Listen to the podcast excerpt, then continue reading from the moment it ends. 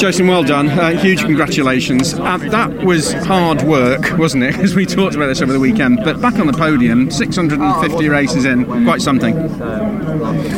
I mean, the 650 thing, I mean, it's always nice, isn't it? But it doesn't really mean anything to me. Forget that, It's a big Back number. on the podium. It's great being back on the podium, yeah. I mean, yeah, we've worked really hard this weekend, and, uh, you know, I've got a really good chassis underneath me. I mean, really, really good. And that was a that was a good race actually. I started to just chip into Ash, and I could started just reel him in the first four laps. But I was using everything of my tyres, and I thought, well, there's a bit of a gap behind. Let's just let's just see what happens, and then then you've got to stop deploying hybrid because you haven't got all the laps. And as soon as I stop that, woof, he's gone.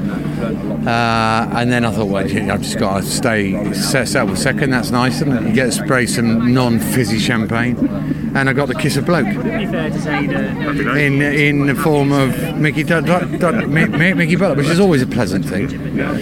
But no, it's good, really good to get a po- podium, and uh, you know the the team have had a really tough weekend this weekend, and it's a nice reward for them. Absolutely. Um, how much were you aware of, of having to keep what was behind you? I mean, were you defending? Was that a defensive drive? for the No, I was lot? just trying to look after everything. Okay.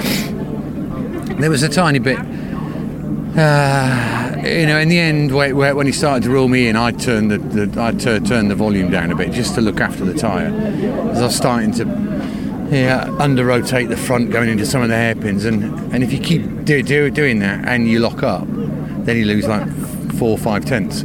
So it's better to just concede a tenth and go right. Let's just you know oh, he's coming a little bit, but I knew I could, if I needed to, I could turn the wick, wick up a little bit. Yeah. But no, I was pretty, pretty, pretty, pretty you know pretty safe. So. Cheers, Jason.